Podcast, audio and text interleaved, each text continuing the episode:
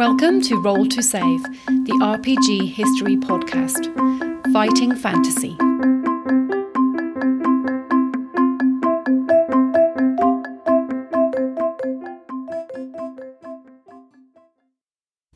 I can still fondly remember that day back in 1985 when Greg McKinnon rushed across the school playground, that's recess yard or something similar for my North American listeners, and in an excited frenzy thrust a book into my hands.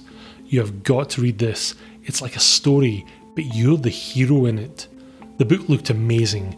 It was called The Temple of Terror and had a cover featuring some kind of armed and armoured snake guy barring the entrance into a desert city. The blurb on the back began The dark, twisted power of the young Malbordus is reaching its zenith. All he needs now is to retrieve the five dragon artifacts which have been hidden for centuries in the lost city of Vatos, somewhere in the Desert of Skulls. I had no idea what a zenith was, but this guy sounded like he needs stopped. And given that the blurb also said part story, part game, this is a book in which you become the hero, it sounded like I was very much the person to stop him. Needless to say, I devoured the book. Actually, I still have my original copy. I think I swapped Greg some comics for it, and it does sort of look like it's been physically consumed and regurgitated. After reading this, I needed more. Temple of Terror was book 14 in a series, so there were at least 13 other ones I hadn't read. I badgered my mum to take me to the library and I scoured the shelves for those telltale green spines. Any pocket money I had went on new game books. In other words, I was hooked. This started my love affair with a series that went on for over 50 titles, spawned numerous spin off media, and which drew me, like the tractor beam on the Death Star, towards the wider hobby of role playing and really grew my love of the fantasy genre. The series I refer to is, of course, the Fighting Fantasy Game Books, brainchild of Steve Jackson and Ian Livingstone, the co founders of Games Workshop. The books will open with an introduction that explains the background to the main tale. The story is then split across numerous numbered paragraphs. Traditionally, fighting fantasy books have 400, but there are exceptions, which will make zero sense if read in order. Instead, as the reader finishes a paragraph, they will be given a series of choices which allow them to influence the direction the narrative is taking.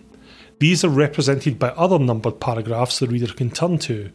This continues until the story concludes, either successfully. The words turn to 400 were the sweetest words a fighting fantasy fan could ever read, or uh, less successfully, usually in some hideous, gory fashion.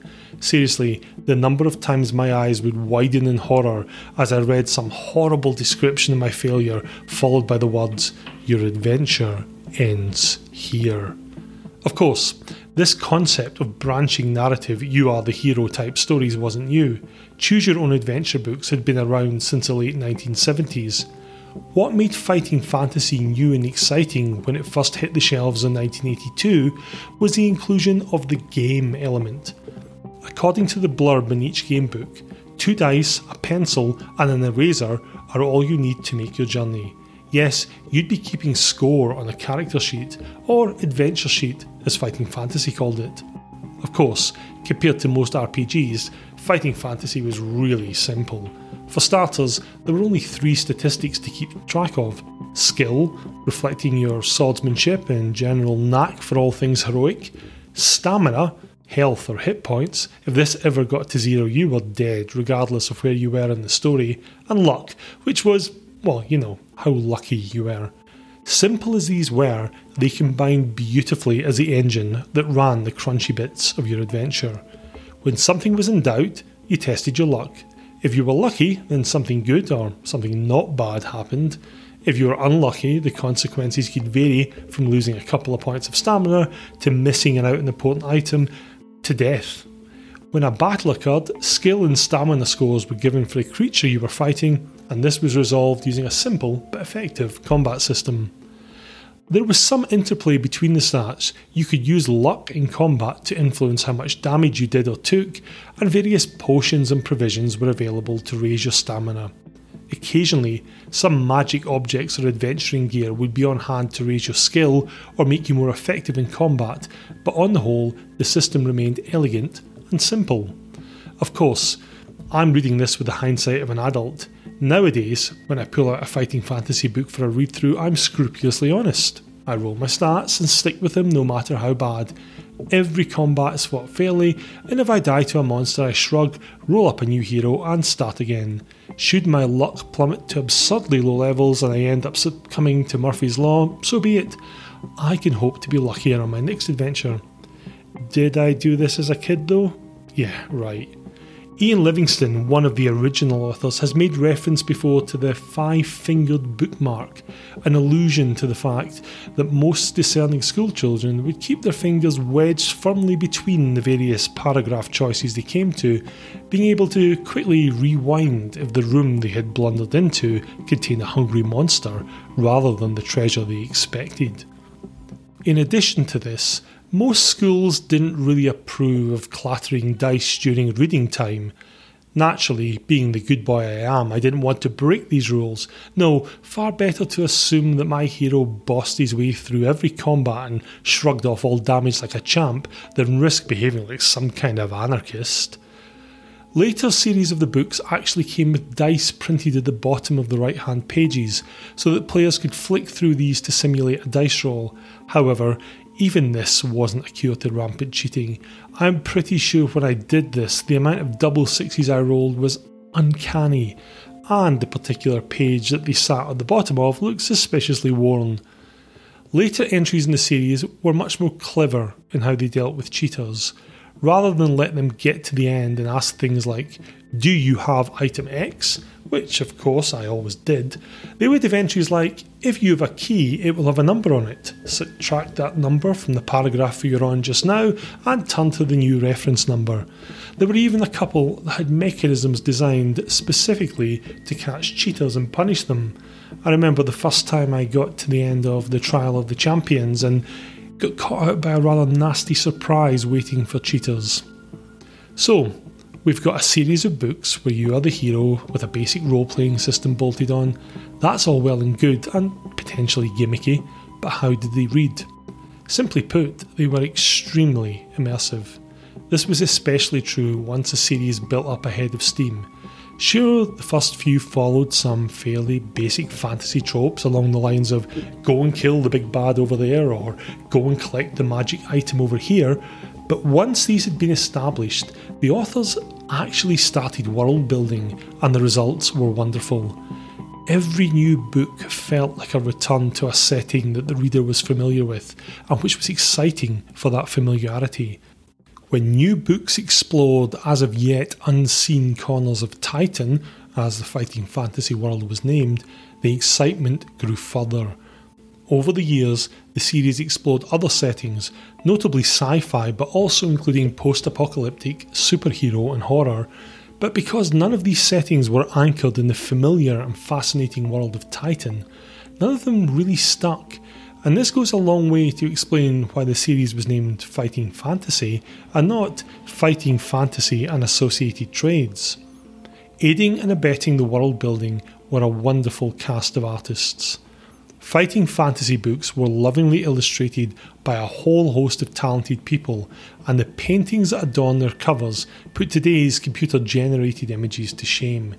Every single piece of art, from the aforementioned covers to the illustrations accompanying the main text, to the little individual pieces that split up the paragraphs, to the maps on the inside of the covers, help drag you, the reader, deeper and deeper into the world that was being created. I had a particular soft spot for the maps. They just fostered a wonderful sense of you are here. Fun fact Iain McCaig, who provided many of the illustrations for Fighting Fantasy, was also the chap who created Darth Maul. Take a look at the cover of City of Thieves, created way back in 1983, and you can see his genesis right there. I mentioned the world building earlier as a thing that had really captured my imagination and dragged me headlong into the fighting fantasy phenomenon, but a special mention must be given to the Sorcery spin off series written by Steve Jackson. Originally conceived as a product for Penguin Books, Puffin's grown up brother, Sorcery was advertised as a more advanced variant of fighting fantasy, and an early advert boldly touted, Why should kids have all the fun? I'm not sure how much success the for adults concept had. The editions I have are all from Puffin, but the Sorcery series was fantastic. Spread across four books and published between 1983 and 1985, the Sorcery series was truly epic in scale. It covered a single story and saw the main protagonist journeying from their home kingdom of Analand to the distant Mampang fortress, home to the evil Archmage who had stolen the crown of kings from Analand's ruler. The crown was an ancient magical artifact that bestowed powers of unnatural leadership upon the wearer. With it, the Archmage hoped to unite the various chaotic races that made their homes in the lands of Kakhabad, the corner of Titan where the series was set. Only you, Analand's champion, could retrieve it. I was obsessed with this series as a child but I approached it in a rather weird manner. Sorcery number 2, Kharé City Port of Traps, was actually the second fighting fantasy book I ever read, and boy was it difficult. I eventually struggled my way through, but my first few reads were really confusing. To be honest, I wasn't entirely sure what I was doing or where I was. My fault, I guess, for starting in the middle of a four book series. That being said, my nine year old self was enraptured with Sorcery's flagship feature, its magic system. Each Sorcery title included a spell book with over 40 spells.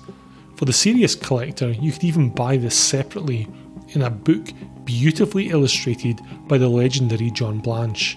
Each of these spells had a cost in stamina and was identified by a three letter code that gave you a clue as to the spell's function. For example, the Zap spell threw lightning bolts, whilst the Wall spell created an invisible wall.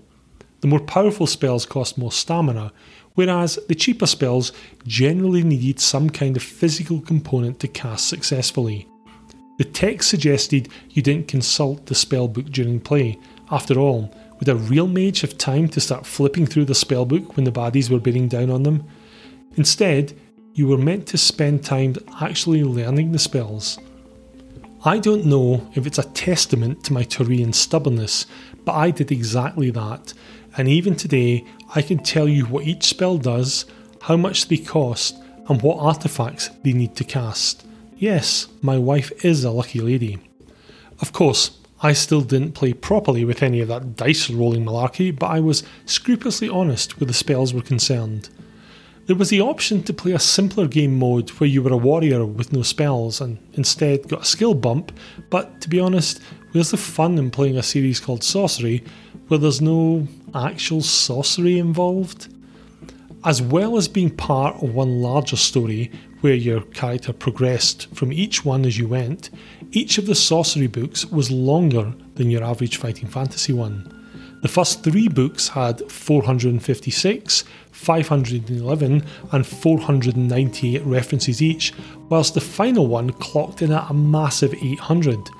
All in all, this means that the Sorcery series is about the length of five and a half normal fighting fantasy books. I've mentioned previously that John Blanche illustrated the spellbook. He also provided all the artwork for the series, from the covers to the internal illustrations to the maps to the little separator images between the sections. This consistency, combined with Jackson's vivid descriptions, most paragraphs were longer than was usual for a fighting fantasy book, helped conjure up a unique, interesting, and there's that word again, immersive world. Sure, there were standard fantasy creatures like manticores, goblins, and giants, but what about the Svinn, Red Eyes, Elvins, and Mucalytics, each and every one a unique Jacksonian creation? What is particularly fascinating about the Sorcery series is its internal consistency. Things you did in one book could go on to affect something in a later book, for example, in book one, spoilers here obviously, you meet an assassin who tries to rob and kill you. If you fight him, you can kill him, or you can choose to spare him. If you do, there's a chance you can meet him in a later book. Likewise, an artifact found in Book 2 can give you powers over something you encounter in Book 3. Most importantly, if you defeat the Archmage's spies in Book 3, the Archmage's minions in Book 4 will respond differently to you because they don't actually know of your mission to steal back the crown. Oh, and then there's that whole thing about time travel, but I won't spoil that. In our modern day video games with cloud saves and multi million dollar budgets, this probably doesn't seem significant, but back in the 80s this was huge. Bear in mind that most video games back then still came on tape, and their level of sophistication was such that they could run on 64k of RAM. When I first started playing Sorcery, only three of the books had been released, it's a testament to how obsessed I was about this series that, when the fourth book was released, it went straight on my Christmas list, and I was more excited about getting it than the computer I got that same year. As the series grew and expanded, and as the demand for the books surged, Steve Jackson and Ian Livingstone moved from being sole authors to overseeing the growth of the series and the worlds being created. Writing was taken over by others that they commissioned, and the books now bore the tagline of Steve Jackson and Ian Livingstone present. Here, the series really went into overdrive. While there were seven books in the main series published between 1982 and 1984, 1984 to 1986 saw further 17 added to the catalogue, the series went on to see a total of 59 books being published between 1982 and 1995, alongside the four books making up the Sorcery Epic. In addition to this, Fighting Fantasy spawned two lines of role playing games. The first series, and I'm using this term loosely based upon when they were released, I'm not aware there were an official series as such, was composed of Fighting Fantasy, the introductory role playing game, The Riddling Reaver, a campaign dealing with the titular villain, Out of the Pit, Fighting Fantasy's equivalent of a monster manual, and Titan, the guide to the Fighting Fantasy world.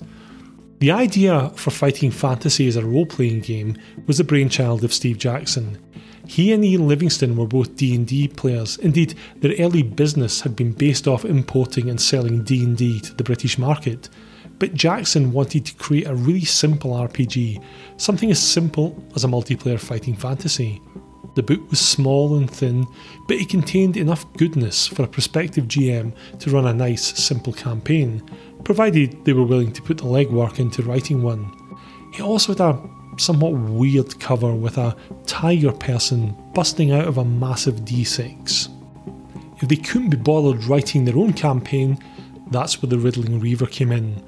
This campaign saw the adventurers pursue said Reaver, an agent of the trickster gods of luck and chance, and attempt to stop his unhinged schemes.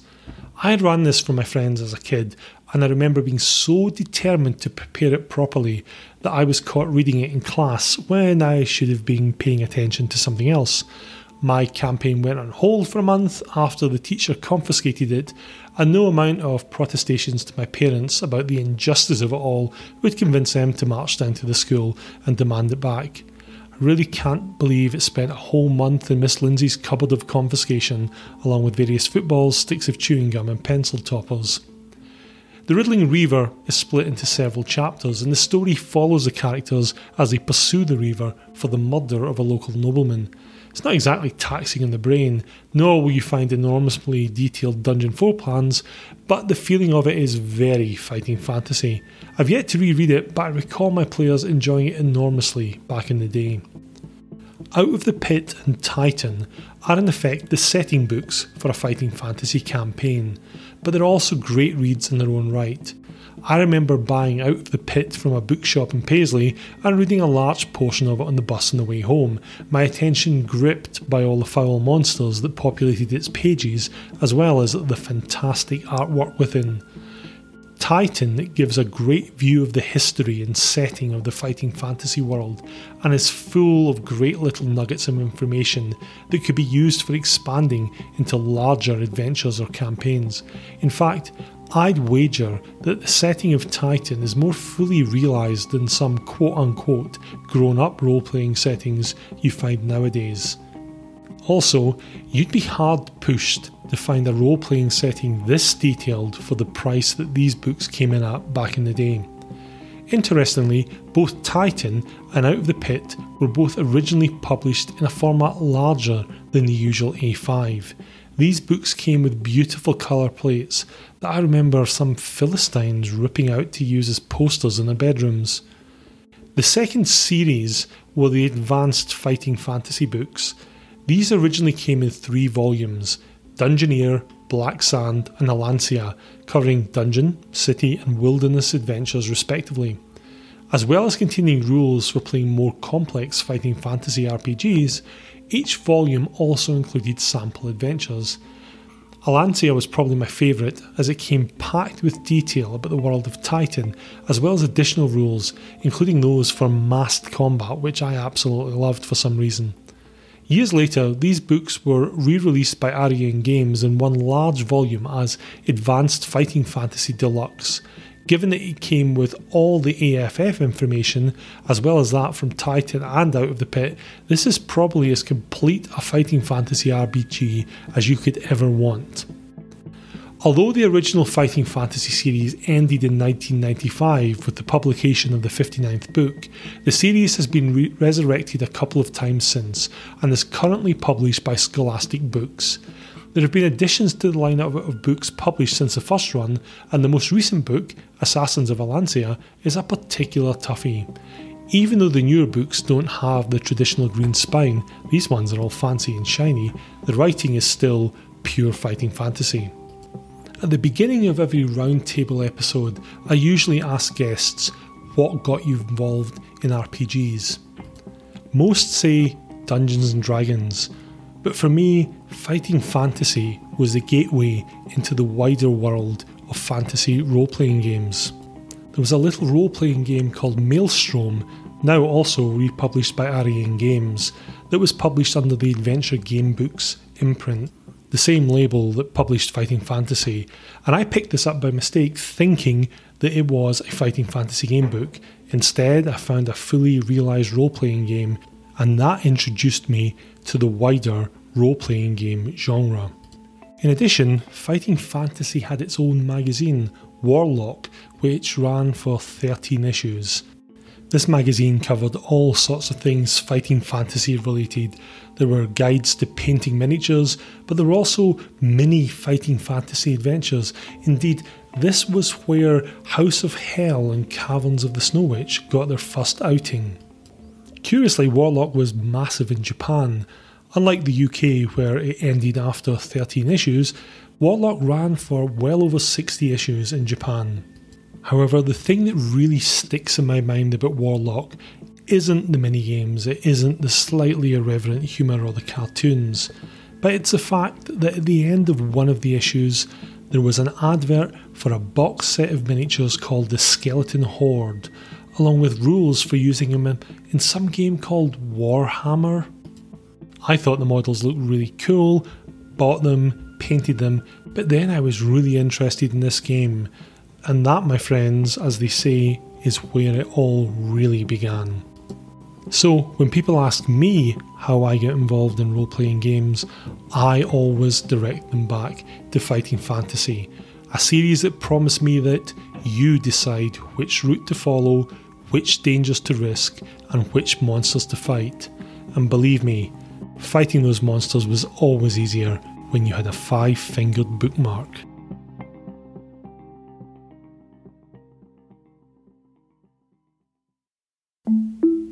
Turn to 400.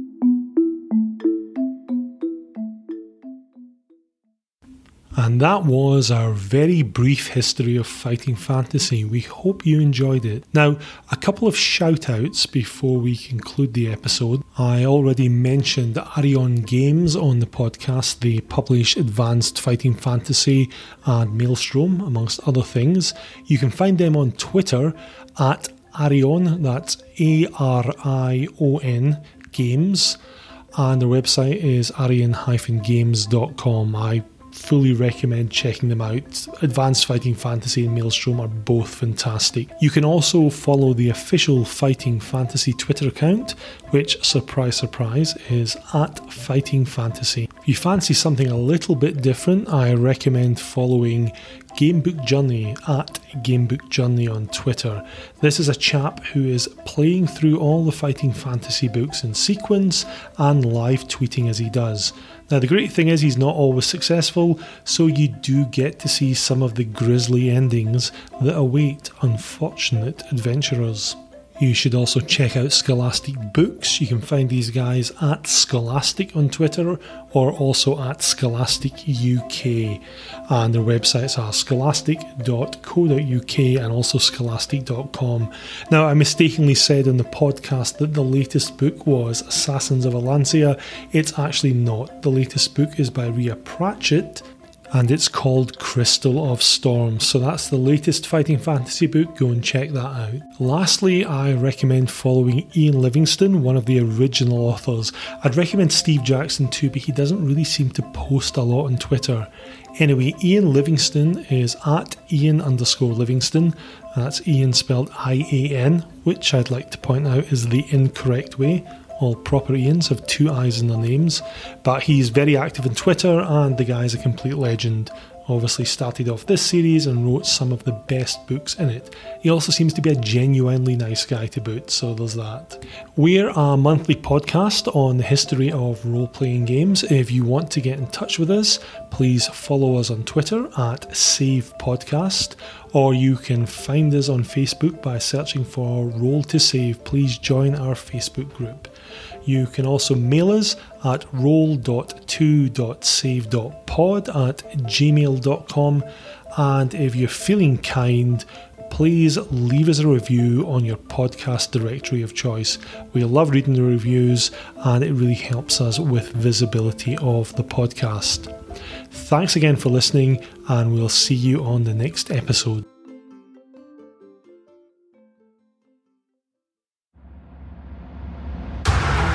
Are you looking for a D&D podcast with a dark side? Something more like Game of Thrones and less like Monty Python? Tale of the Manticore is part dark fantasy audio drama, part solo D&D RPG.